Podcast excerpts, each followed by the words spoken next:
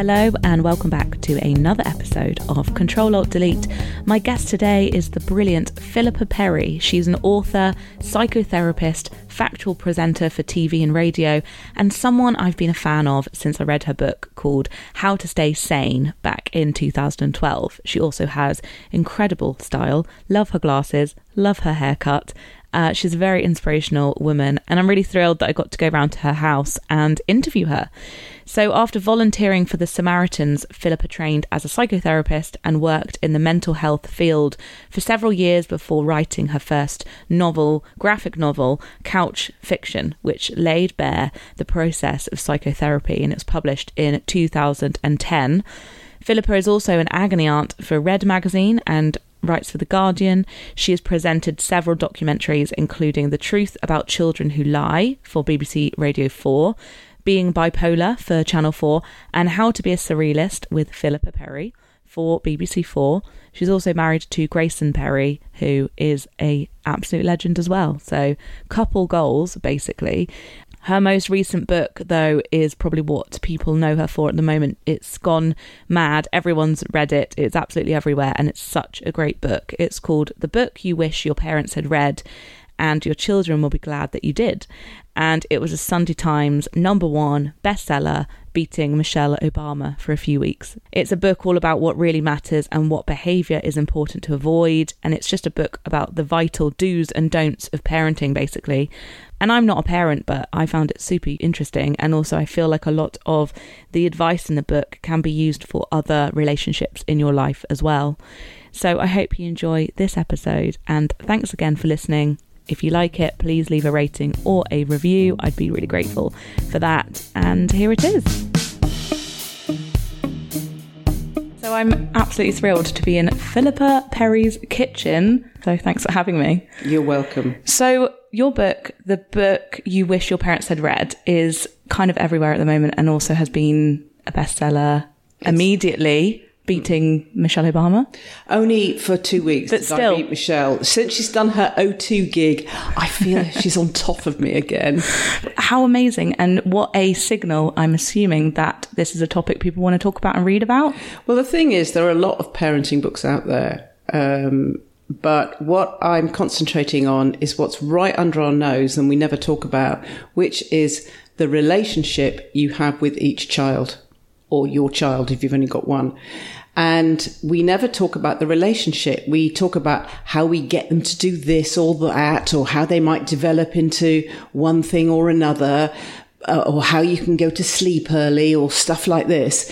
But all those books really are about how to manipulate your child or how to get your child to do stuff or to cooperate.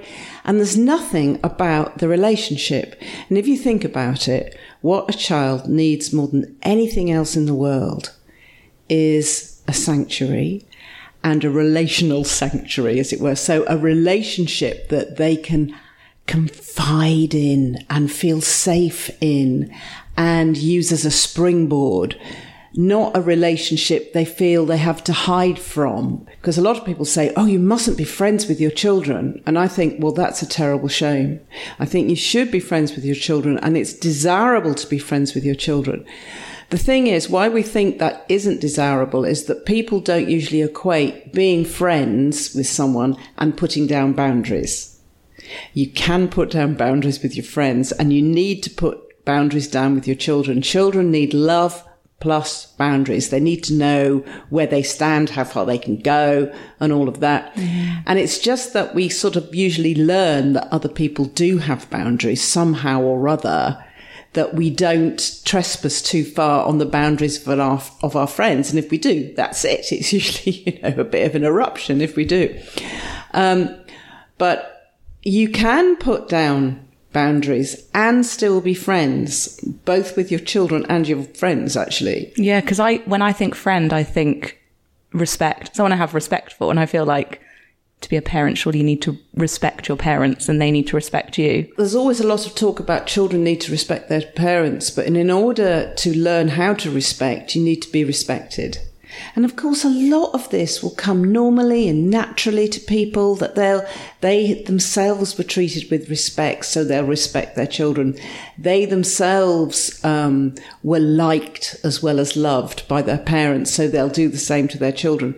But unfortunately, there's a great many of us that didn't have that sort of op- upbringing. We had the sort of upbringing where parents believed that you couldn't be friends with your children or shouldn't be friends with your children, and the sort of upbringing where parents thought that they had to be right about everything. And so people that pay the price of that are usually the children, who then have to bear the bear being wrong. Because mm, the opening sort of intro chapter, you're basically saying that, you know, things can repeat themselves, or things that you do might be from when you were a child, and just yeah. to reflect back on your own I mean, childhood. A lot of our instincts are really good. For instance, the instinct to respond to, say, you know, a cry from a baby. We feel alerted. We feel we want to go and comfort the baby, be with the baby.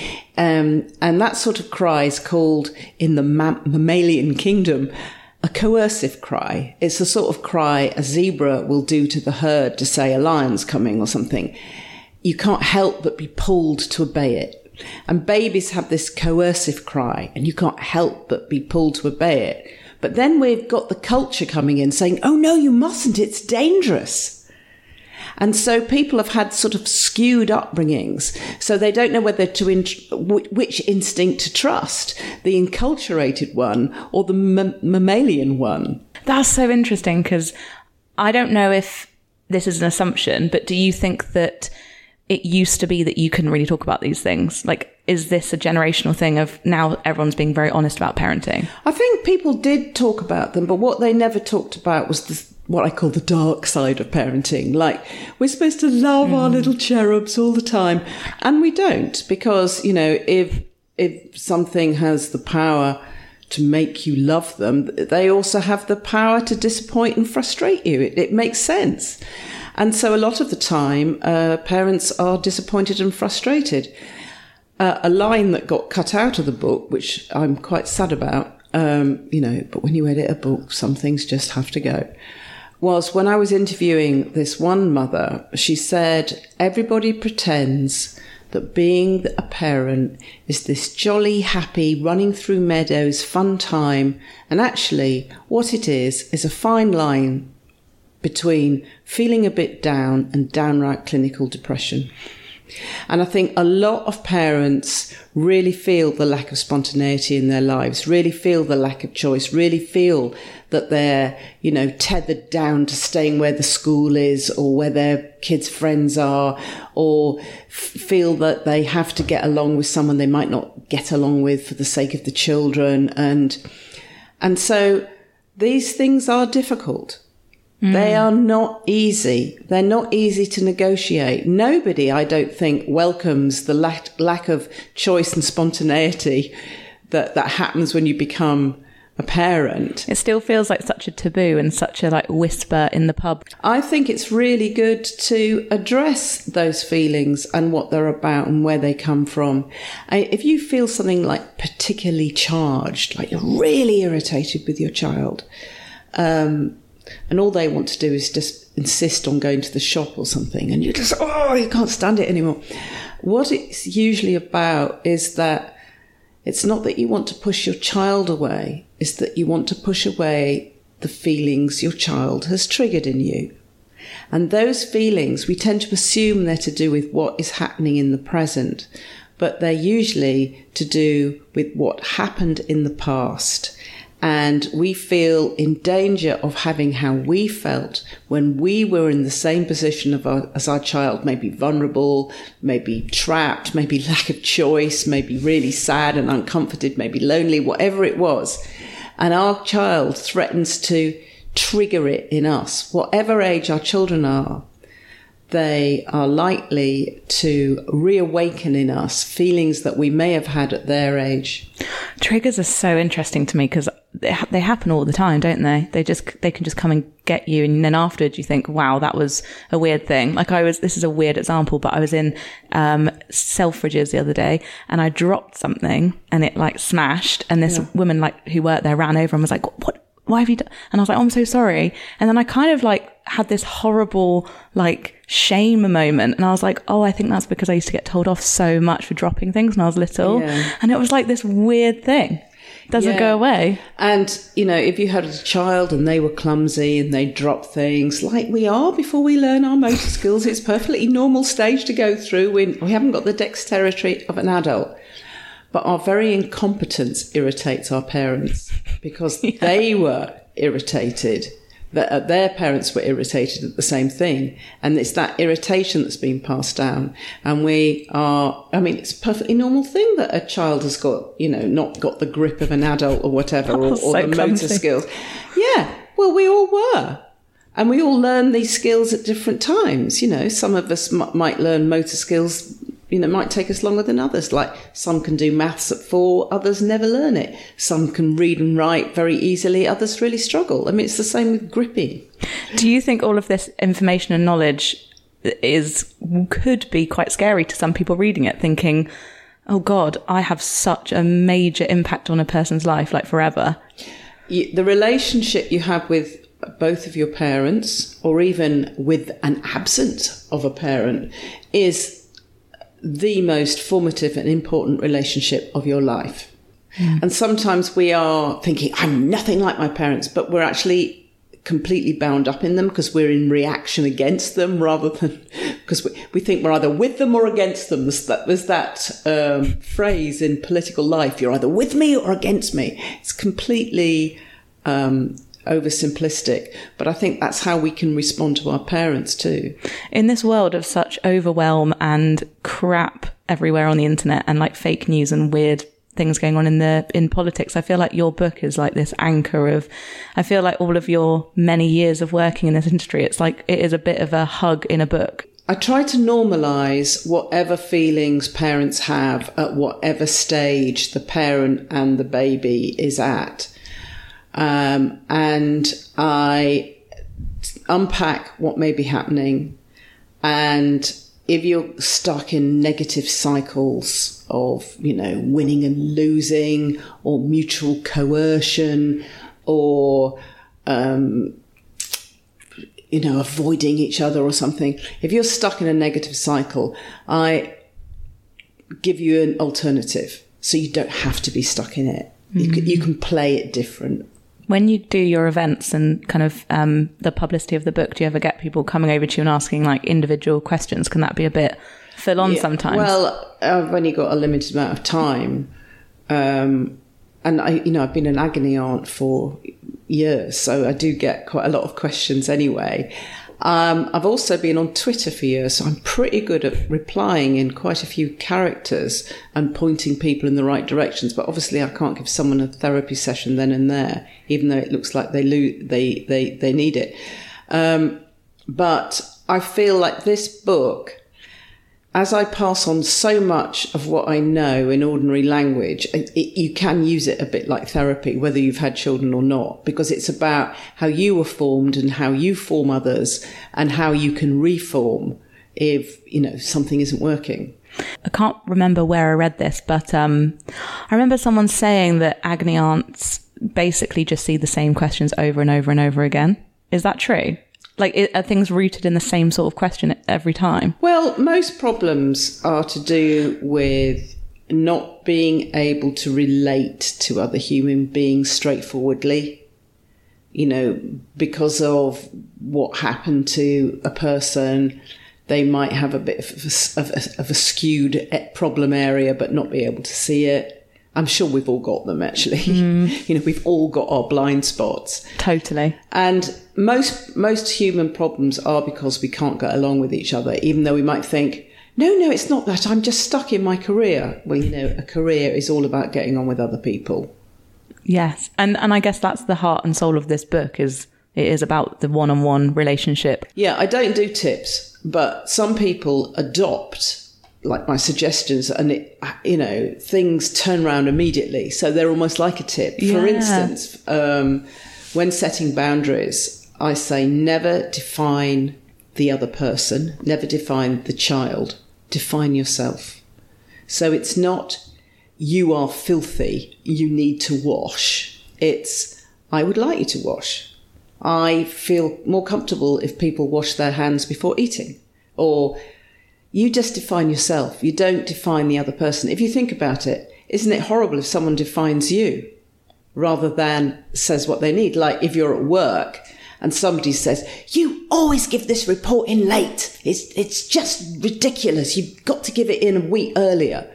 But if they said to you, it's not working for me that you give the report in at the end of the month. What would work for me is if you could give it in a week before the end of the month. And you think, oh, okay, this isn't working for them. I can rearrange stuff so it does work for them. Mm. Rather than, I'm a late person and I'm getting everything wrong. Well, you can you can do one, you know, so... It's like that immediate defence. So... You you put down a boundary in a way that doesn't make the other person defensive. You can all get along much better. So actually, it's it's not just between parent and child. This is like well, all around. Parents, the parent-child relationship is a very special relationship because it, it's it's a it's a formative relationship. The child did most of their forming in that relationship, but it's not that different from how we all relate to each other anyway. Mm-hmm. The chap, the bit in the book that I kind of went straight to was. And this, you've probably been asked about this a lot, but um, just like the time we're in where we are all looking at our phones more than before when they didn't exist. Um, do you think that's made this parenting conversation a little bit more, well, a little bit more tense because everyone's judging each other, it seems like way more? Uh, we always did judge each other. Um, it makes us feel so much better if we can find a parent that's doing it even worse than we are. I mean, that's sort of like, haha, but I'm not that bad. The phone thing... Um, is interesting because people are now turning up at primary school with f- much less vocabulary than they used to have, which makes me think that whoever's looking after them are looking at their phones more for connection rather than, as they're with the child, getting connection from the child. Now, we pick up our phone because we we want connection. We want the feeling of joining in, of, of, of, you know, being informed and sort of less lonely, really. I mean, I think a, a phone is a sort of like a, like a sticking plaster for loneliness in a way. And um, so that's why we're so tempted to pick up the phone the whole time. But the thing is, the kid is even more lonely and wants you for their sense of connection. And if you're on the phone, then they won't get it. So they'll have to play up to get it, to get your attention or something. You know, it, it's not going to help anyone if you're on the phone the whole time. I feel like there's also this temptation of when you don't have children, like I don't. So big caveat to this, I don't know anything. Um, None of us do. I, I feel like there's this thing of like, you think, oh, I'll do this this way. And all my friends who have had children always said they thought they'd be a different type of mother or they thought they'd do it in a different way. And then reality just comes along and you you do, you know, put the iPad out and get on with things. Yeah, I mean, there's, we find it very difficult to uh, bear our child's misery, you know, because we feel it too with them. And so rather than explore and have a moment of connection with them through whatever they're unhappy about, we try, look at the iPad, which is a way of pushing your child away, really. So, of course, you'll do it from time to time. It just shouldn't be the go-to habit. But, of, of course, we'll use distraction sometimes mm. rather than find that moment of connection. I'm just saying... Don't make that the default position because what your child needs is being seen and connection. I mean, the most important thing for a human, especially a little baby human, is to be seen and got. Mm-hmm. You know how great it is when someone gets you, when they understand you? Well, that's what you really need when you're growing up. You need these moments of connection, these moments when you're both exactly on the same page.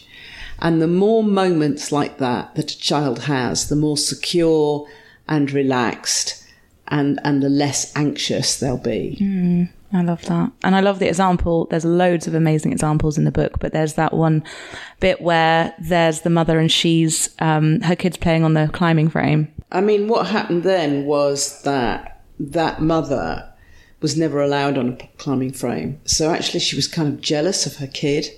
So that's where her shouting was coming from, because she wouldn't have been allowed on the climbing frame. And as far as she's concerned, her kid's throwing the opportunity for independence away by wanting help getting down. Mm-hmm. That's what I mean about the past comes back to bite you. That was just yes. a little example.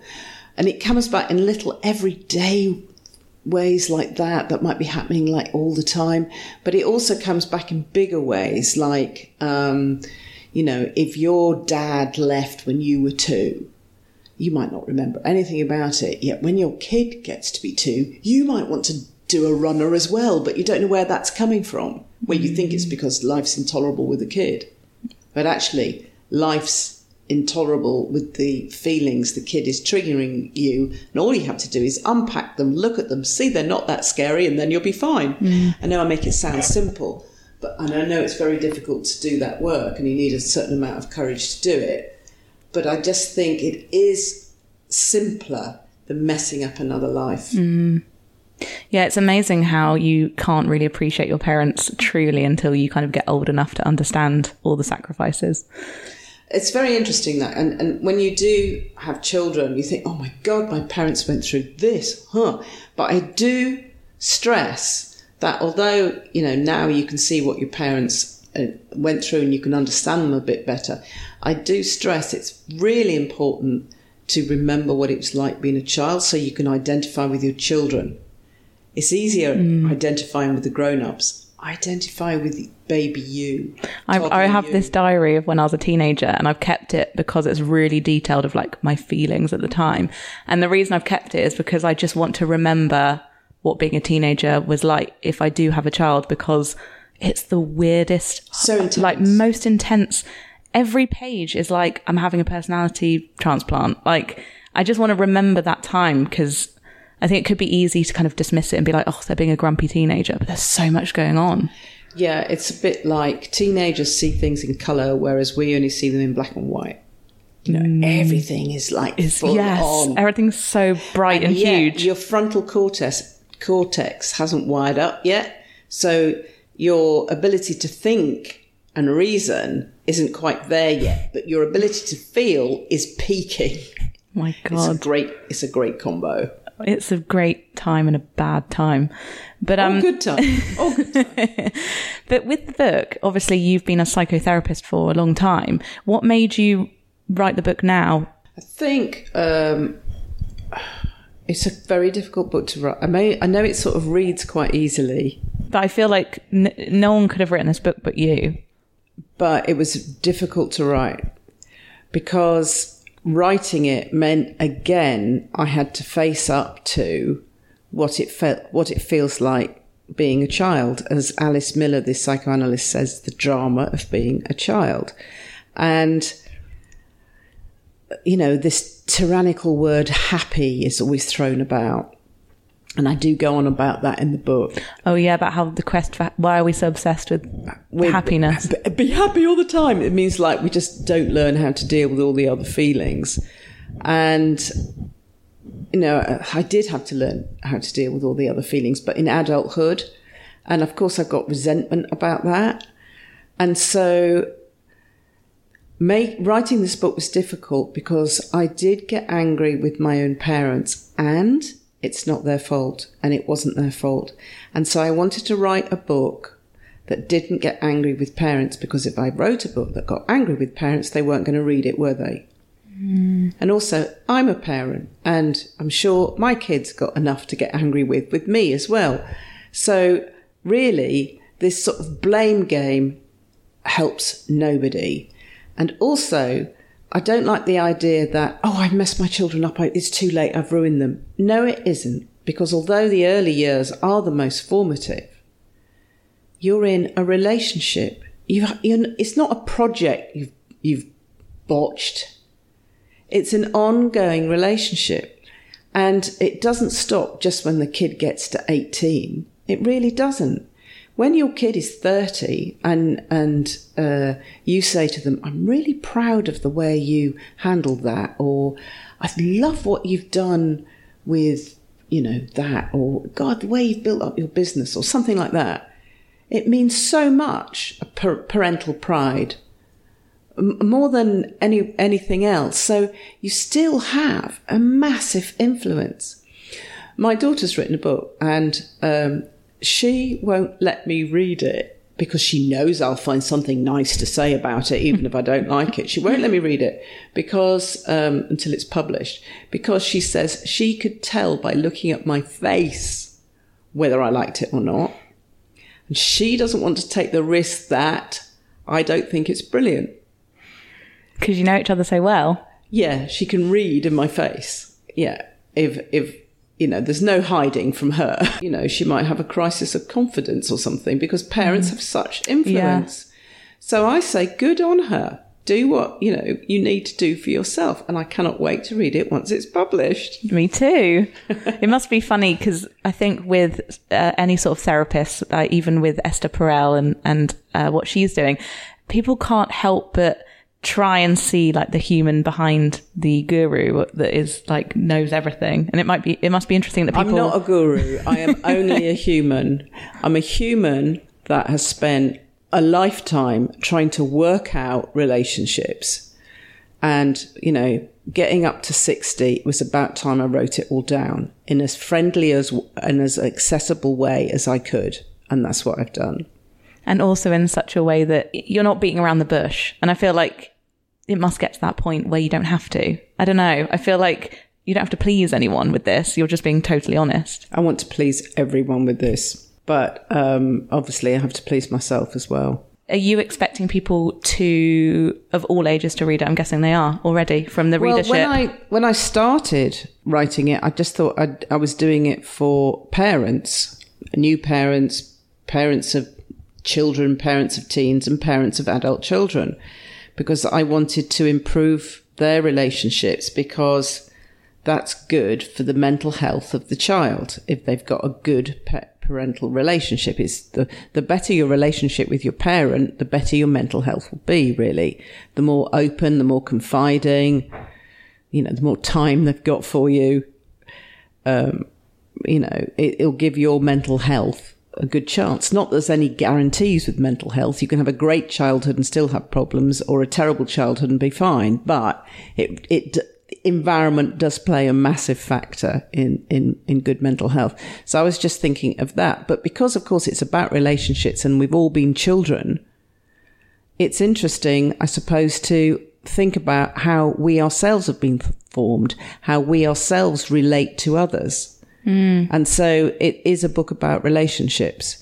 But the most important relationship, I think, is between parent and child. So that is the primary relationship and the blueprint for subsequent relationships. So, of course, it, it might be interesting to people who aren't parents too. In fact, you see, sound like you found it interesting and you're not a parent. So interesting. So interesting. And also, I guess, even if someone's reading it who doesn't really want to have a child ever, it's still interesting unpicking your own childhood and your own parents. And um it's kind of an amazing amazing thing when you get on well with your parents, but it's also a scary thing because you need them so much, and then you're like, oh, everyone's mortal and one yeah, day scary, they will be yeah. gone. And like, it's almost like loving your parents, being friends with your parents is is the best thing in the world, but that can be quite scary as well. Yes. And we internalize our parents. Like, for instance, if you wake up in the night now and you're all alone, you probably don't scream and sob, okay? That is because... well, not all the time. No. Not all the time. That is because you have internalized that it's okay, it feels a bit boring right now, but it, it'll be fine in the morning, I'll be fine. I mean, if you wake up in the middle of the night, you probably tell yourself, I'll be fine, okay? And... um how you've got to that point is that you internalize the soothing you got from your parents. Okay. Mm. So that is an example. So not only do you internalize their soothing, you internalize their positive regard for you. So that boosts up your self-esteem a bit. You know, my mum likes me. My mum likes my book. So, you know, that makes you feel great. Mm. There's so many little phrases that I will always repeat, and I know that they've come from them. Like, you know, when you're going through something and it's like, have an early night, you'll feel better tomorrow. You see, like, all yeah, these it's things. Sort of like these sort of little soothing things that might actually almost be meaningless, but they feel like giving yourself a stroke.